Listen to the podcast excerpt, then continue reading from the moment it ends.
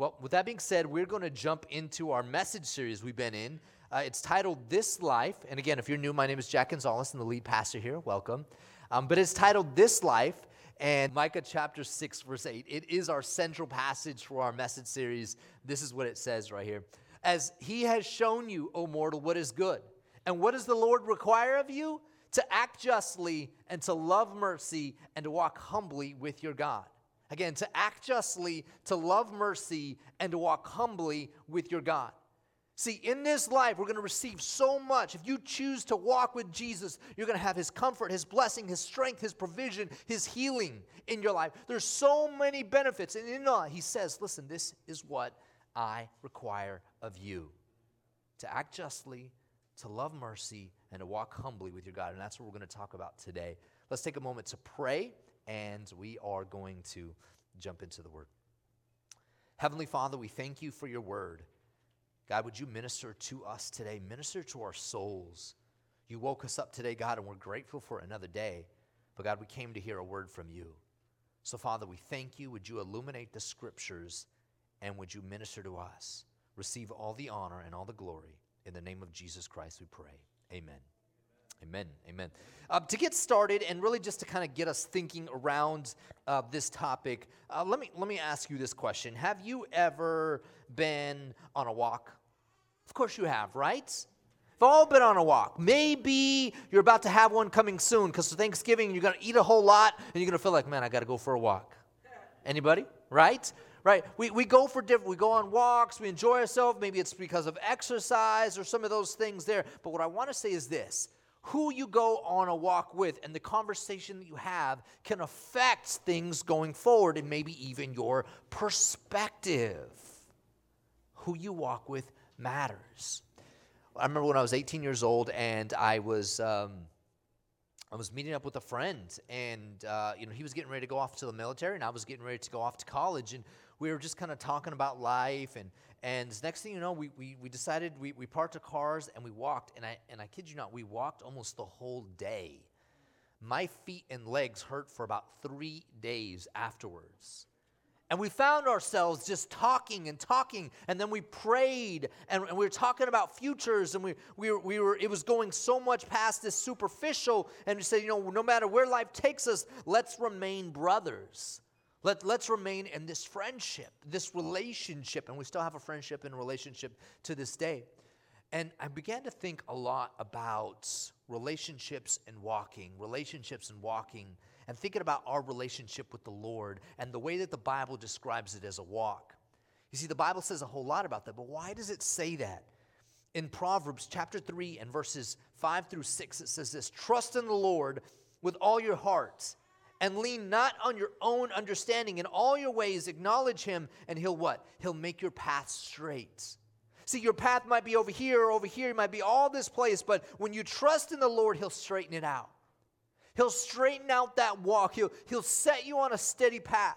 In Deuteronomy chapter 5 and verse 33, it says this Stay on the path Stay on the path that the Lord has commanded you to follow. Right? He'll straighten it out, and then He says, Stay on it. Then you'll live long and prosperous lives in the land you are about to enter and occupy. In Psalm 119, in verse 105, it says this Your word is a lamp to my feet and a light to my path. See, he'll straighten it out. He asks you to stay on it, and then he gives you the word of God so that you can make sure that you are staying on it. Hey, well, no, I'm like over here. No, no, no, that brings me back. Or no, no, I'm coming over here. No, no, no. It, it brings me right back into focus. That's what the word of God does. In Genesis chapter 6 and verse 9, it says this These are the generations of Noah. Noah was a righteous man, blameless in his generation. It says this Noah walked with God. He walked with him. He enjoyed a personal relationship with the creator of the universe. Noah walked with God. The Bible says that he's righteous. In Amos chapter 3 and in verse 3, it says this Do two walk together unless they have agreed to meet? Do two walk together unless they have agreed to meet? God's agreed to meet with you. God has agreed to walk with you. Is it in your heart to walk with Him? He says, This is what I require of you. will you walk with him? Or will you take the knowledge, the wisdom, the understanding, and say, Listen, God, I'm going to try to figure this out on my own. God, or I'm going to walk with you, but God, you walk over there, you stay over there. God, I'm going to be over here. God, you stay at a distance, God, because I'm, I'm going to try and do this. Yeah, I go to church. Yeah, I'm a Christian. Yeah, you know, but I, I just got I want to try some things. I want to see what this is like, or I want, I want to see what this is like, and, I'm, and, and my walk is kind of like this. And it's, it's not where God's made my path straight. Oh, I'm staying on the path. Oh, I have the Word of God to, to light to make sure I don't fall off, or I, I have these things. Am I walking on the path? He says he's agreed to walk with you. He's agreed to meet with you. He's agreed to do this life with you. He's agreed to be in a relationship with you. How you walk is going to determine the success of your life. It's going to determine how you handle trials. And guess what? Life's got an uppercut. How will you handle the trials? It's also going to determine how close you get to Him. Do we want to know God at a distance or do we want to know Him intimately? In Micah chapter 6, verse 8, God says that He, listen, He requires, He wants us to walk humbly with Him. See, today we're going to dive into a passage where Jesus is, is sharing this parable. And it's the, the scripture isn't entirely clear on who the audience is. Most likely he's speaking to Pharisees. But one thing that is important for us to understand is that the truth is he's talking to every single one of us. He's talking to us. And so in Luke chapter 18, this is what it says here verses 9 through 14. It says, He also told this parable to some who trusted in themselves that they were righteous. They treated others with contempt. Two men went up into the temple to pray, one a Pharisee and the other a tax collector. The Pharisee, standing by himself, prayed thus God, I thank you that I'm not like other men, extortioners, unjust, adulterers, or even like this tax collector. I fast twice a week and I give tithes of all that I get. But the tax collector, standing far off, would not even lift up his eyes to heaven, but beat his breast, saying, God, be merciful to me, a sinner. Jesus says in verse 14, I tell you, this man went down to his house justified rather than the other. For everyone who exalts himself will be humbled, but the one who humbles himself will be exalted. See, this parable shows the contrasts of the human heart. It shows this Pharisee and his self righteousness, and, and, and, this tax collector and his humility recognizes where he stands. You see, the Pharisee was the religious leader of the time. He knew the scriptures, right? He, he knew the word of God there at that time. This tax collector would have been considered the lowest of the lowest of sinners. Looked down upon by his own people, he collected taxes for the Roman government and therefore became wealthy himself.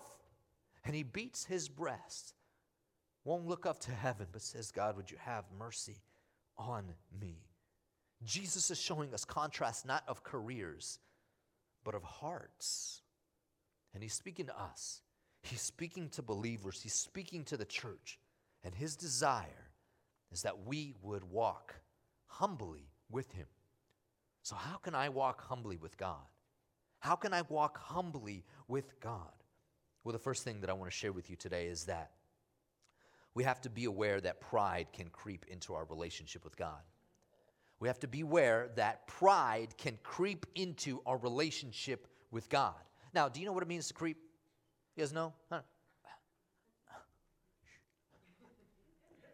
You guys got it over here? Hold on. I'm, I'm a creep, right? Uh, uh, pride has the potential to creep into our relationship.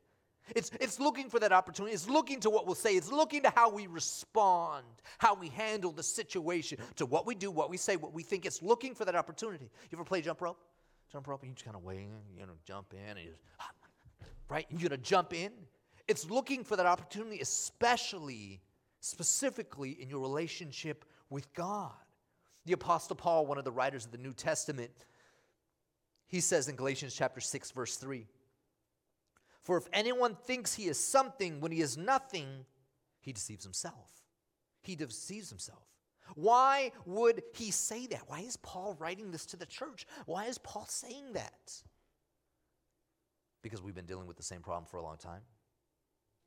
Because this five letter word gets us in so much trouble every single time. It gets us going.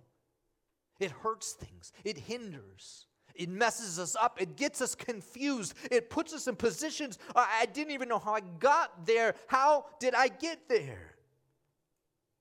I want you to look at how the Pharisee prayed in verses 11 and 12.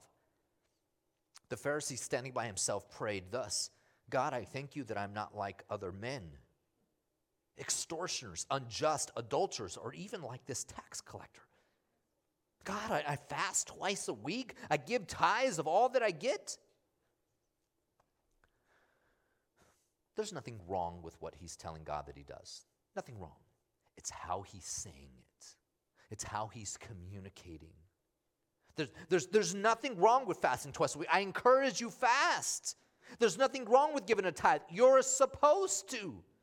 But if you look deeper into this, what we see is that pride's creeped into his heart. It's affected his relationship with God. Now, I want to look here at verse 11. I want you to pay attention to this. Don't go, go back to where you were. In verse 11, it says this The Pharisee standing by himself prayed thus God, thank you that I am not like other men, extortioners, unjust, adulterers, or even like this tax collector. You see what pride will do? It'll put you in position to compare yourself with others. Coming before, the, coming before God. God, thank you that I am not messed up like them. Right? And, and, and that's here what you, you need to watch out for. See, what this Pharisee doesn't understand is that he's already put himself in position. Listen, there may be some things that we can hide from others, but you can't hide those from God. And he's dealing with this pride issue. In Proverbs chapter 16 and in verse 18, it says this Pride goes before what? Destruction, right? A haughty spirit before a fall. And God's desire, what he's saying I require of you is, is to walk humbly. See, it can feel good in the moment. I'm feeling great. I'm feeling good. I'm on top of the world. And next thing you know, right around the corner is destruction right around the corner is the fall. The Pharisee doesn't even understand that he's already fallen. He's already in this position. He doesn't even see it around. But pride will put you in position with destruction around the corner. It'll mess us up. It'll hurt us again. It'll hinder us. Relationships around us, but this relationship with the Lord. Your relationship with God should be the best thing in your life. The best thing in your life. Your most prized possession your most protected relationship. It should mean the world to you because you have, by the grace, by the mercy, and by the forgiveness of God, the opportunity, access to our Heavenly Father through Jesus Christ. We have that available to us. It's a special thing. And I want you to see that how, how pride wants to ruin that. Because pride wants to put us in position to where, you know, I'll go to God when I need God. I'll go to Him. If it, if it just comes down to that, I'll go to Him. Or God's like our genie. And if I need something, I just rub the lamp and God, would you bless, would you bless, would you bless? And it puts us in position to even pray prayers like, well, God, not your will, but my will be done. And there's certain things where we feel like we know what's best, we know what we want, we know what we need. God, these are the reasons that we need it. When we don't get it, we complain. We're upset, we're bothered. God, why didn't you do it? Why didn't it come out the way that I wanted to do it? And we forget and we and we fail to understand that he knows what's best. Brothers and sisters, he knows exactly what you can handle. There's nobody who desires better for you than, than him. There's nobody that loves you more than him. And we forget this. We forget that it's not Burger King. Come on, somebody. Come on. Do you want to walk humbly with God? Watch out for pride creeping in. And the second thing, the second thing that I want to share with you is, is, is so important that we identify the roles in the relationship. We identify the roles in the relationship.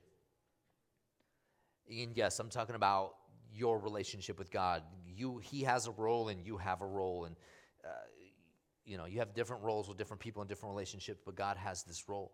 You know, throughout Scripture, we see the roles between a husband and a wife in a marriage, right? Why is that in there? To help you have the best marriage that you can have that honors God.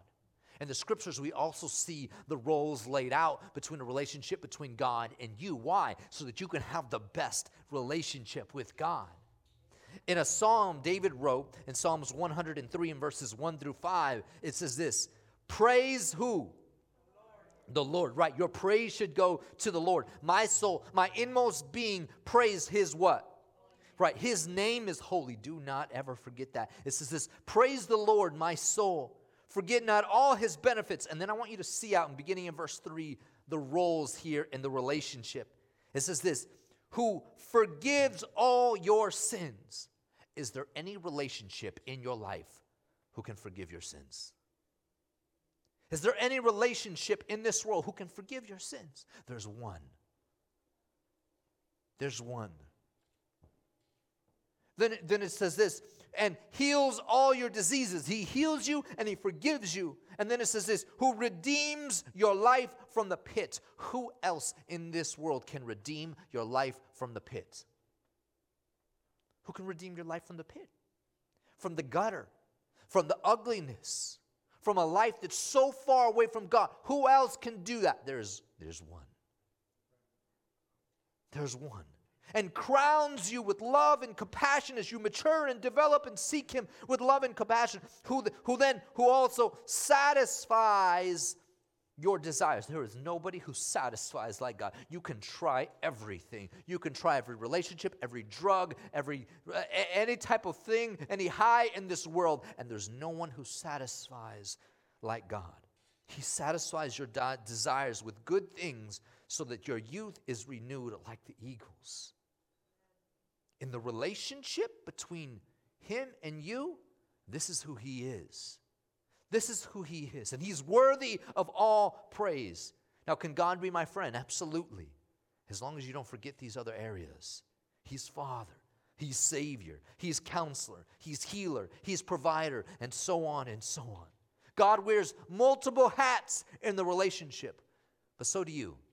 So do you. You see, you and I, we are His creation. You are His child. You're His servant. In Psalms 139 and verse 13, it says this For you created me, you created my inmost being, you knit me together in my mother's womb. We're his creation. There's no accidents. You're not a mistake. Well, my life has ended up this way. I never uh, could imagine. I wouldn't wish this upon anybody, but there's no mistakes. He's known you and He knows you. He loves you and He's for you. We are his creation. He, he developed you. You are his masterpiece. In John chapter 1 and in verse 12, it says this But to all who did receive him, who believed in his name, he gave the right to become children of God. But to all who did receive him. See, you move from child, you, you move from creation to child of God. Not, not just who he created, but his child. When you welcomed him into your life, you become this child. A child means there's, and, and you, he's your father. See, the Bible tells us to honor our father and our mother. Now, that's speaking to our earthly parents, but how much more so our heavenly father, a father who loves you, a father who knows you, a father who believes in you, a father who wants to spend time with you, a father who cares for you, a father who wants the absolutely very best for you. We are his children. We're his children. In John chapter 12 and verse 26, it says this If anyone serves me, he must follow me. And where I am, there my servant will be also. If anyone serves me, the Father will honor him. We're his servants. And this comes from a place of great honor to serve the Lord, to serve him. In our relationship with God, we are creation, we are child, and we are servant, and He loves us dearly, and He has went to great lengths to make this relationship a possibility, to make it something that's available for us. He's done so much in sending His Son Jesus and working it all out so that we can have this. Let me ask you this Have you ever been dancing? Some of you, maybe that's not your thing. My wife and I, eh, it's not really our thing, but we've done it a couple times. We danced at our wedding. And sometimes when we're doing Zumba at home, you know, just together. But we're dancing. And I, we kind of do like this. And, you know, we're kind of coming like this, and I'll turn her around, and, uh, you know, we just have some fun. You know, what I've learned about dancing and learned about this relationship with God is that you both can't lead at the same time. It, it doesn't work that way. If you will allow God to lead you, that's when you find his blessing. It's when we're tr- so busy trying to lead and say, Well, God, I got my reasons, and God, this is how it should be, that that gets us in trouble. It, it doesn't work the same way. It doesn't work the way God designed it. God, what we forget about Him, is a designer, He's a creator, right? A creator takes nothing and makes it into something. That's who He is. And He designed your relationship with Him to work a certain way. And so when you allow Him to lead, everything works out for you because there is nobody who wants better for you than Him. Sometimes we lose sight of that. We, we, we, we forget that. See, in order to walk with God, you have to be comfortable with Him leading. That's the only way it works. That's humility. See, Jesus is telling this parable and he describes the tax collector this way. In verse 13, it says this But the tax collector standing far off would not even lift his eyes to heaven, but beat his breast, saying, God, be merciful to me, a sinner. You imagine that with me for a moment? Here he is, and the way Jesus describes him is that he won't even lift his eyes to heaven. He just beats his breast. God, have mercy on me. There's one thing that he is absolutely clear on. He's clear on who God is and who he is. He's clear on why he needs God. Why does he need God? He recognizes that mercy, grace, forgiveness, love, this relationship comes only in Him. There's nothing else you can do in this world that will satisfy in this way. But when Micah chapter 6 and verse 8, he's not talking to unbelievers, he's not talking to people that are there yet. He's talking to the church. Jesus in this parable, he's talking to the church. Wants us to understand something that is so beautiful, something so specific to walk humbly with God. You can try and walk out this life, but miss the part about humility. To walk with God humbly, to allow Him to lead, allow Him to do it His way, for His reason and His time. You see, when I first gave my life to the Lord, it was such a beautiful thing, but I dealt with a pride issue. I dealt with pride. Pride was the thing for me. And I remember one of my mentors teaching me that one of the best ways to come before the Lord was to come before the Lord on my face. And you, you ever see kind of like the praying emoji hands or the sticker on the back of the car? You know, get on your knees. If, if you don't pray this way, you it, it's a good idea. Do it. I encourage you. There's something that in, in reverence that happens in humility as you express yourself that way. But as I was working out my pride issues, there's something that my mentor shared with me that for me would be good to get on my face. And so I do that like this. And I pray and I seek the Lord just like this. You see, in this position, there's no question about who is who.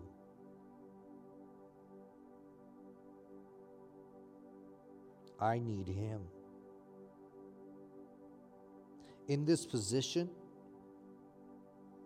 His name is holy.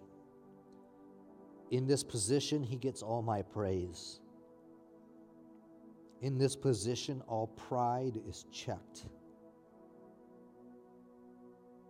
I'm His.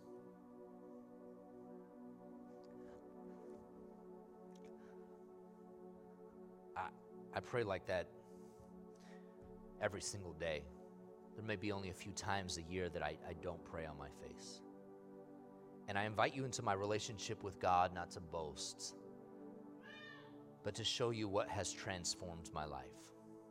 Pride will ruin what should be the most beautiful relationship in your life, what should be your most prized possession, what should be your most protected relationship. Pride will ruin it. God says, Listen, I, am going to do all these things in your life. I, I, I'm going to bless you. You, you, you. you welcome me into your life. I'm going to comfort you. I'm going to strengthen you. I'm going to encourage you. I'm going to lead you. I'm going to guide you. I'm going to make your path straight. I'm going to give you the word so that you stay on that path. All these things. And then I require this of you to act justly, to love mercy, and to walk humbly with your God. To walk in that position where He, we have great reverence for who He is. Proverbs 1 7, the fear of the Lord is the beginning of knowledge, but fools despise wisdom and discipline. That I, that I would have this reverence because He is worthy of all praise. Here's my challenge for you. We're going to pray.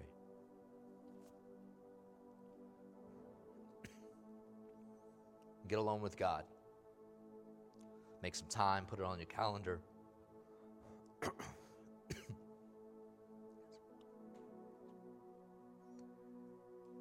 Ask Him to reveal any pride and declare who He is and who you are in the relationship. Simply do that.